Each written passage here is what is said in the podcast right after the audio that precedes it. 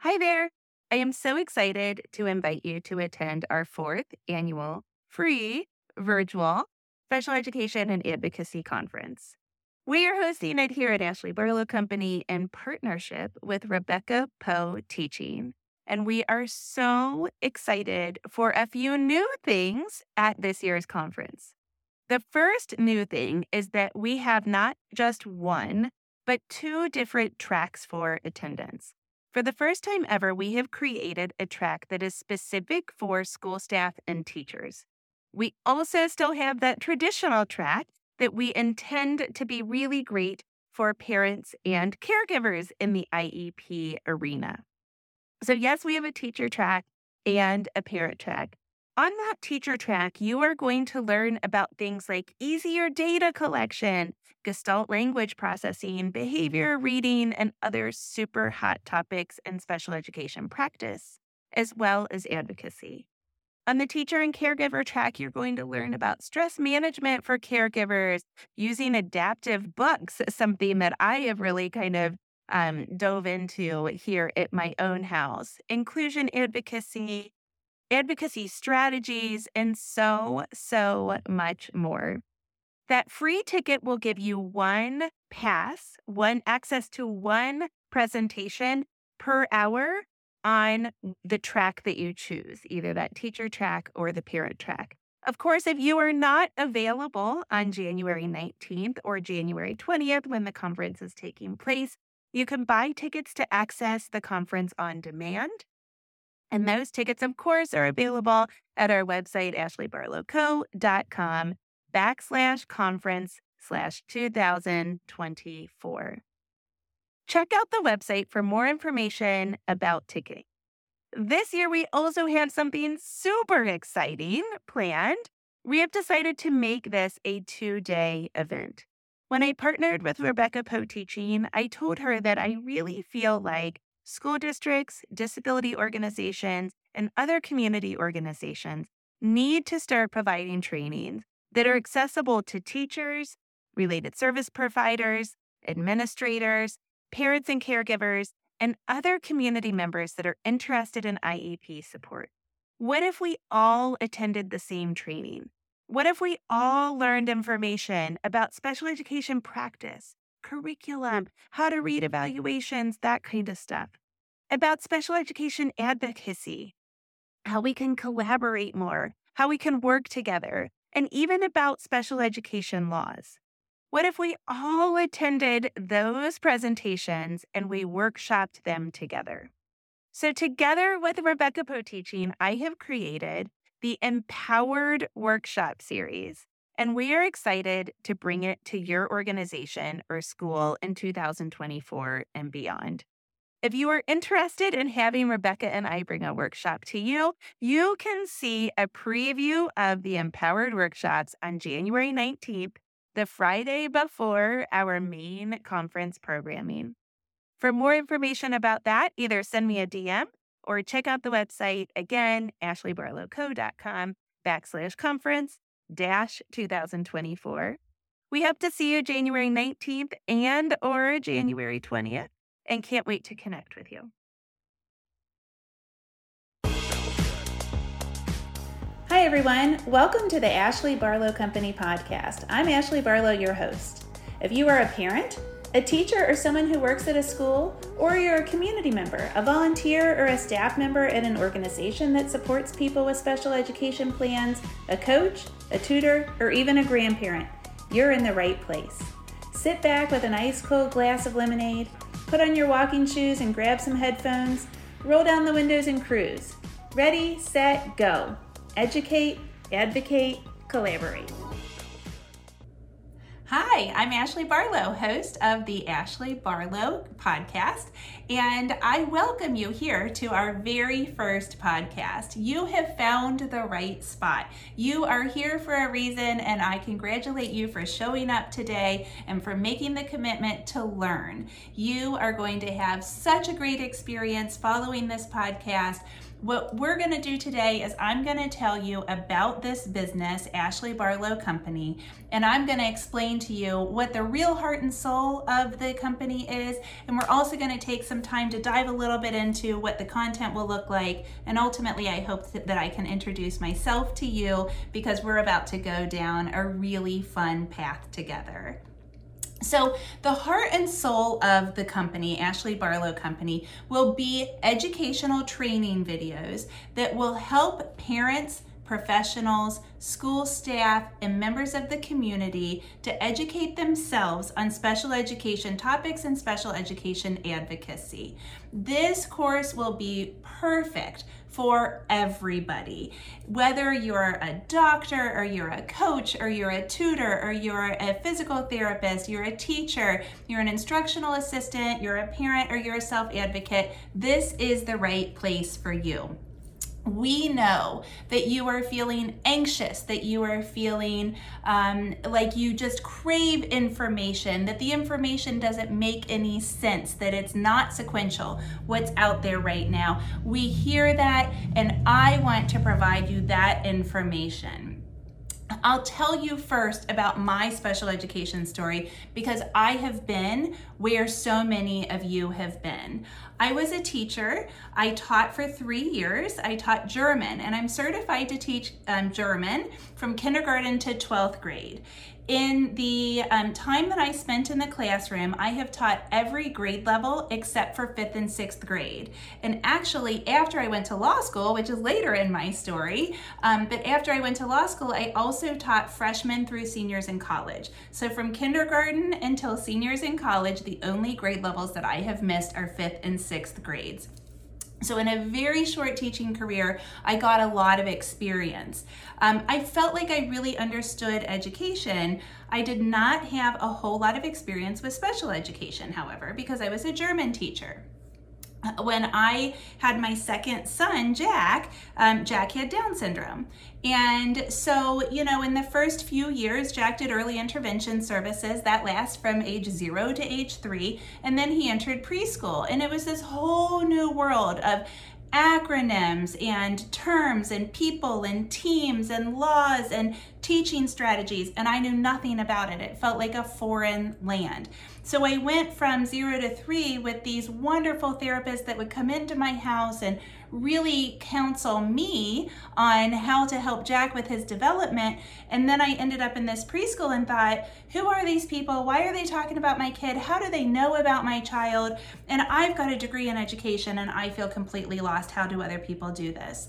So what I did was I just dove in. I dove into the laws. I dove into the best practice manuals. I really dove in. I asked questions. I talked to people. I learned and learned and learned and learned and learned. And I still felt like I really didn't understand it from a big picture down to the, the small little details. Um, and so we got out of preschool, and Jack was going to kindergarten, and we had a very, very long, difficult discussion with our school district about inclusion. It was about as stressful as they can possibly come. Um, from my perspective, it lasted nine months. I was sick. I was um, anxious, I was frustrated. Um, it really affected our dynamics in our house as I tried to figure out the information while also parenting and then figuring out the advocacy strategies and whatnot. And what I really realized was there is a lack of information for parents that need it now. Um, and so that this idea was born out of that that feeling of hopelessness and desperation and a craving for sequential, organized information. Um, so that's what I hope to provide you with Ashley Barlow Company and with these podcasts and the other services that will be available through the business. My heart for special education did not start with Jack, though. It's not only a 10 year old heart that I've got. Um, when I was in kindergarten, I was introduced to a, a peer, a classmate named David, and David had a hearing impairment. And um, David and I just became friends. We, you know, I'm sure we like to do our centers together and we like to play together. And um, actually, there were two Davids in my class, and I remember the other David and I befriending ourselves, and we would talk about David number one and David number two or whatever. And um, our, our friendship really was formed in friendship. But when we had academic time, David and I just kind of naturally sat next to one another. And that was, from my perspective, it was really because I enjoyed helping David in a really functional way that wasn't disruptive to the rest of the class. So if a teacher said something and David didn't catch what the teacher said, or if instructions came that um, David simply didn't hear, I enjoyed being able to talk to David and to support him um, in a way that wasn't dysfunctional or, excuse me, wasn't um, disruptive to the rest of the class and was um, functional for David. A really beautiful friendship grew out of that foundation that we established in kindergarten. In fact, we went through first and second grade and we sat next to each other in every single class. They try to separate us and then we'd be like, well, we want to be together because somebody else would try to help David with stuff that he had missed auditorily. And, um, you know, they, they were more disruptive to the class. And so the teacher would say, well, how about if we just put Ashley next to you? So in third grade, they tried to separate us. And from my perspective, it was like two weeks in. And I remember saying to my mom, we need to be together. I miss him. I miss my friend. I miss being able to help him. I am worried about who is helping him, um, and we need to be together. So for the rest of elementary school, they put us in the same class, and we um, were just kind of this really beautiful team. Um, then, when I turned 15, I was in an accident myself. I was in a gas explosion and I sustained a physical um, injury. I have four broken vertebrae in my back. And through that experience, what really happened to me was I learned how to advocate for myself. I couldn't stand for an entire football game when my peers were standing at the football game. I could make a batch of cookies, but I couldn't clean up the, the, the mess after, which was actually kind of convenient. Um, I um, really had a different outlook on life. You know, I knew people that had been, that had broken the very first vertebra and the very last vertebra and had been paralyzed. And I did not have any paralysis. And I just really felt. Um, I, basically, I instantaneously grew up, but I was still a 15 year old. And my advocacy for myself really changed. And I'll tell you what um, kind of the, the crux of that was was I woke up the morning after my accident, June 27th of 1993, and my mom said to me, "Okay, here's the deal. You are probably going to feel pain forever. That's just a fact. And you are strong and you are um, very willed. And if we can get you through this without any pain, that will be a miracle. But you have two choices. You can be a victim or you can be a survivor and it's really up to you and that's going to take you down this path and i chose to survive not in the in the physical sense because i did not really have the choice of surviving. I mean, I uh, my life was never compromised, but the choice for me was um, that I could have a positive disposition. I could really try to handle things with grace, and that's what I chose. Um, and so part of that is, though, speaking up for myself and telling people when things aren't working for me, when I'm incapable of doing something, or when I don't want to do something because it's going to hurt. Um, and I really kind of developed my voice for advocacy and my advocacy disposition on myself. I was my first client. Um, and so I figured out what worked and what didn't work and what felt good and what didn't feel good. Um, probably the biggest lesson that I taught myself was that nobody really cared. and that was a pragmatic, objective thing to learn, but nobody really cared how I felt. So I did not walk into high school every day and say, Well, today it's my shoulder that hurts, or I had swim team practice yesterday and I really hurt this arm because I was overcompensating for my back. I didn't tell people when something was um, pinching me for an entire day um, because nobody really cared about that what they wanted was they wanted the big picture. Can you go to the amusement park or can you not? Are you gonna be on my relay in the swim meet or are you not?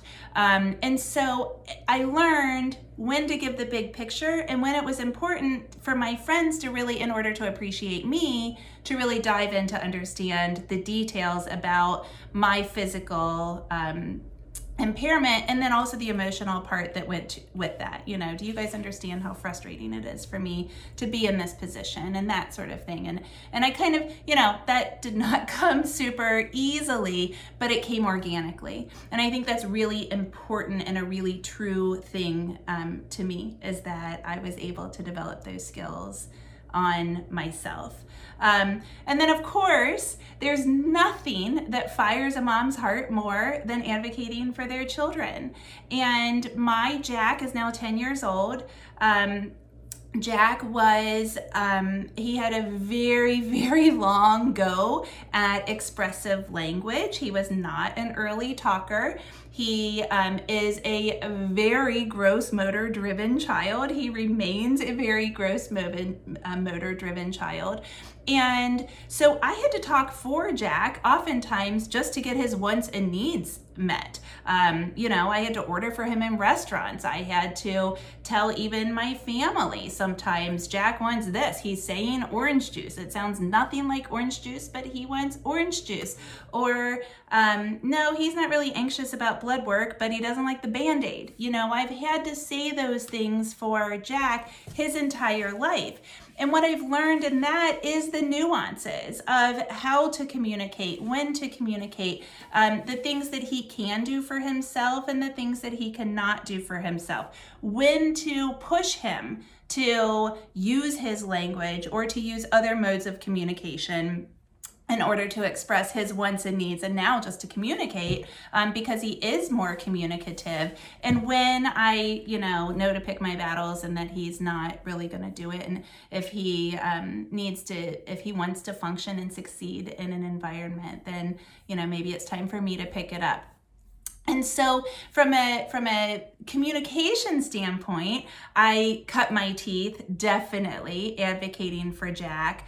Um, but that kindergarten discussion was what just fueled this fire that I could never put out because I thought gosh, what what our argument was about was least restrictive environment. It was an inclusion argument, and um, I became so passionate about inclusion and finding the right place for my child and at least giving him the option for my child. And it kind of honestly made a um, a mandate in our family and it's something by which we abide still to this day. And this and this is how my husband and I do things for our children is we feel like we want to keep every door open for our children until they close them. So, you know, if my our older son Griffin is a swimmer, and the example with that is, you know, we don't know if he wants to swim in college. We don't know if he um, even wants to continue to club swim. Right now, he loves that, but maybe someday he says, you know, I don't really want to do this. I want to just do summer league swimming, or I don't want to swim at all anymore. Until that's his decision, we will continue to open every door for swimming for him. So that means, you know, we're going to do the Saturday morning practices and we're going to um, follow the nutritional guides that the swim team suggests and we're going to pay the, the swimming um, cost and we're going to open those doors for him until he says, I, you know, don't want to go down that path anymore. We do that academically for him um, and for both of our children. That's really something that was kind of born out of that inclusion um, experience that we had the biggest thing that was born out of it though was that I took my law practice, which until that time was a general practice, and said, I want to help more people with disabilities. I want to help families that are in positions like mine, and I want to get them information. I want to give them a voice. I either want to coach them, or if they feel so overwhelmed that they can't do it themselves, I want to do it for them. I want to step in as an advocate for them, and I want to do special education advocacy. So I dove into training trainings. I bought a billion books. I um, listened to podcasts. I attended webinars. Um, I just really tried to learn as much as I could about special education, and I opened the doors of my law practice to special education as a result. And my life is forever different, uh, forever different as a result. Um, in narrowing my law practice what I ended up doing is the majority of my practice now focuses on people with disabilities.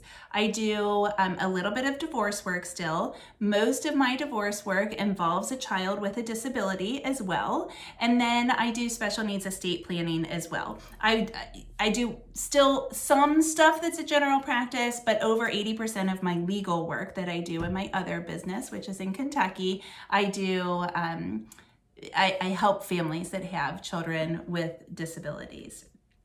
Um, so that kind of leads to the rest of my career. I was a teacher, then I became a lawyer. Um, I'm definitely a mom first, and that advocacy spirit just kind of naturally grew as an undertone to all of my roles um, in in my professional life. Um, that's me professionally. But who am I? I love those things, and that is definitely what I do. But if you want to know what else I'm doing, I'm probably at a pool. My family loves to swim. We love, I always say we're chlorine addicts. If you could be addicted to chlorine, that's what we are. If it's summertime, we're swimming at our neighborhood pool. If it's wintertime, we're probably at a swim meet with our oldest son, Griffin. Um, Jack and I go swim laps. He does a Special Olympics swim team. Um, so he and I are swimming two or three times a week throughout the winter. We're just year long, go to the pool kind of people. Um, I also like to surf. It's kind of a new passion of mine. I um, learned how to surf for my 40th birthday present. It's something that I planned for years. In fact, I had the opportunity to learn how to surf before I turned 40, and I was like, nope, I'm gonna do it when I'm 40. Um, and so I love to surf. I don't need the big waves, I don't need big challenge. I just like to play in the water. I like to, sometimes it's just like swim out a little bit, surf back into the beach, swim out a little bit, surf back into the beach, but I love it. And that's me. And and I do it my way. I don't have to do it, you know, some kind of like crazy, um, scary surfing. Our favorite place to go is Key West. We, um, I, I, am lucky enough that my family has a home in Key West. My kids love Key West. We ride bikes there. We go to the park. There's this water park that we love. I like the beach. The rest of the people in my family don't love the beach, but they suffer through the beach. Um, and so that's something that's that that is very deep in our souls. Is just riding our bikes and tooling around town in Key West, drinking a Cuban coffee, um, and listening to Jimmy Buffett. That's what that's what we love to do. My husband and I actually are both parrot heads. We were parrot heads before we got married. Um, that we are friends from high school, and that was something that we always had in common with Jimmy Buffett. And when we started dating, we said, you know what, we this is this is it. This is meant to be because we both love Jimmy Buffett, and um, that's kind of a, a foundation in our in our marriage. Um, I love to read. I read, what I try to do is I'm very goal oriented. So I try to read a novel one first, and then I alternate with some kind of nonfiction. Usually it's something I'm reading for work. So um, I like to read about, um, you know, different experiences that people with disabilities have led um, or have experienced. I like to read about educational best practice, special education, law kind of stuff.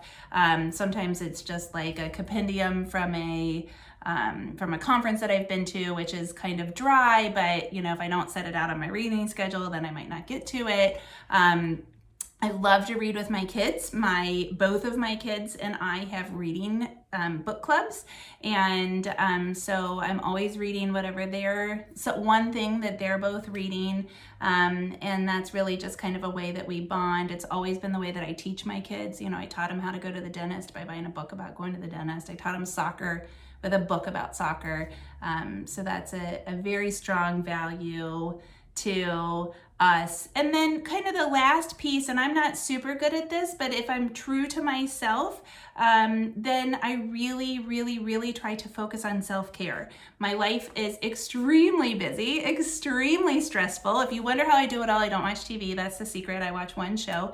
Um, and so and and right now i get to watch morning tv which i, I love the morning news um, but that's only because i'm launching this business during the covid-19 pandemic and so i'm home with my children in the morning um, but I try very, very hard to maintain a lot of self care. So I enjoy doing yoga. I try to meditate every day. I do go get acupuncture. I like to take walks. Um, I love that alone time. I think that's so important for me to recharge and for me to maintain uh, my relationship with myself and to fuel myself so that I am better for my clients and for this business, Ashley Barlow Company, and for my children and my family, and to be a sister and a friend and a daughter and all of the other hats that I wear that are also important um, to me. So, all of those things sound happy and bubbly and beachy and fun and and sunshine and roses and something that's also extremely important to me is conflict. And that sounds so weird. I love conflict. And I can't say I necessarily love conflict, but I believe that conflict is important. Because if everybody were the same and if everybody agreed to stuff, we would never get better. And I love getting better. I always say conflict yields effective change. I don't go to conflict. I don't stir things up to be conflict. Like I said, I try to kind of keep doors open for my children, but I don't insert myself into their lives. I don't insert myself into conflict in my professional life. But if I see conflict, I don't clash, I don't run away from it. I don't see impasse. I don't see, well, we reached an impasse and now we go to court. I see, well, no isn't no. Let's see if we can think outside the box. Let's see if we can get someplace else. Because if we're stuck here, we've forgotten about the child. And I love in special education to get to here and then to think, okay, there's something we haven't thought of and we need to get around it.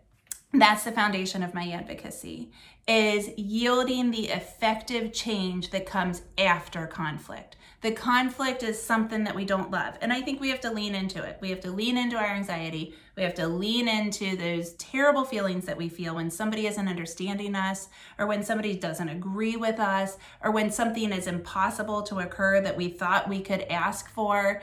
I think those are all really important feelings.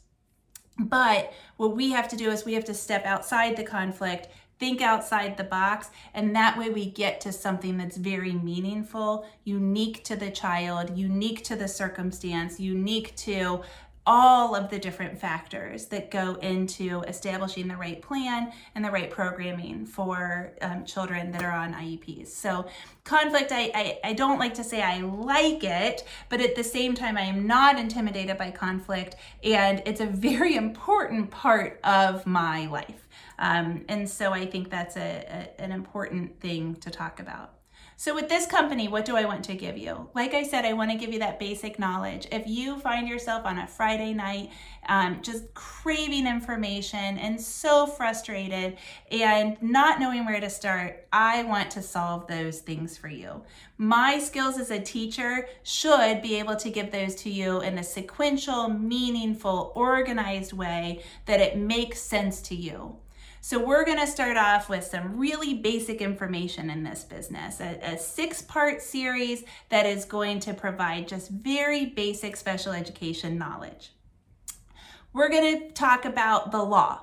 We're going to talk about vocabulary, all those acronyms, all that alphabet soup. We're going to talk about all of that. We're going to talk about what all the documents mean. What is the um, I, what is the IEP? What is an evaluation form look like? What's an eligibility form look like? We're going to talk about all those things so that you can familiarize yourself with those, so that you really understand what those documents are. We're going to talk about the people, the professionals, and what the roles of the professionals are. We're going to talk about behaviors. We're going to talk about behaviorists. We're going to talk about occupational therapists and music therapists and that kind of stuff. And we're also going to talk about the people that are at the heart of the IEP. We're going to talk about the children that have disabilities, and we're going to talk about their behaviors, and we're going to talk about their executive planning function and their ability to um, visually process things. We're going to learn what all of that stuff means so that we're looking at the whole person who's really at the center of this advocacy and the center of the law. We're going to talk about parents' rights and what parents are entitled to. And we're going to talk about schools' obligations and schools' rights and what, what their part is in the advocacy process. My hope is that I can give you that basic information and then we're going to take some deep dives. And I'm going to start uploading documents and videos that get really specific, like a series on dyslexia, a series on behavior, a series on children that have vision impairments, um, effective preschool strategies, adult transition. I want to give you that specific information as well. We'll go through all of that and what we're going to do is we're going to educate, we're going to advocate, and we're going to collaborate. If I can give you the information so that you educate yourself and then you can advocate for children with disabilities, no matter what side of the table you're on, no matter if you're the parent, you're a related service professional, you're a teacher, you're somebody else that works in the school, like a teacher's assistant or a, um, a, a cafeteria monitor, or if you're somebody in the community, like a coach or a doctor or somebody that works as a tutor, and you're just trying to help somebody to get that information, I'm going to equip you with the information so that you can sit at the table and you can really work to find the best solutions for the child ultimately, I feel so lucky that this is my experience and that I get to share it with you. I think we're about to embark on a wonderful journey. It's really exciting for me, and I just can't wait to share it with you. Come along, we're going to have fun.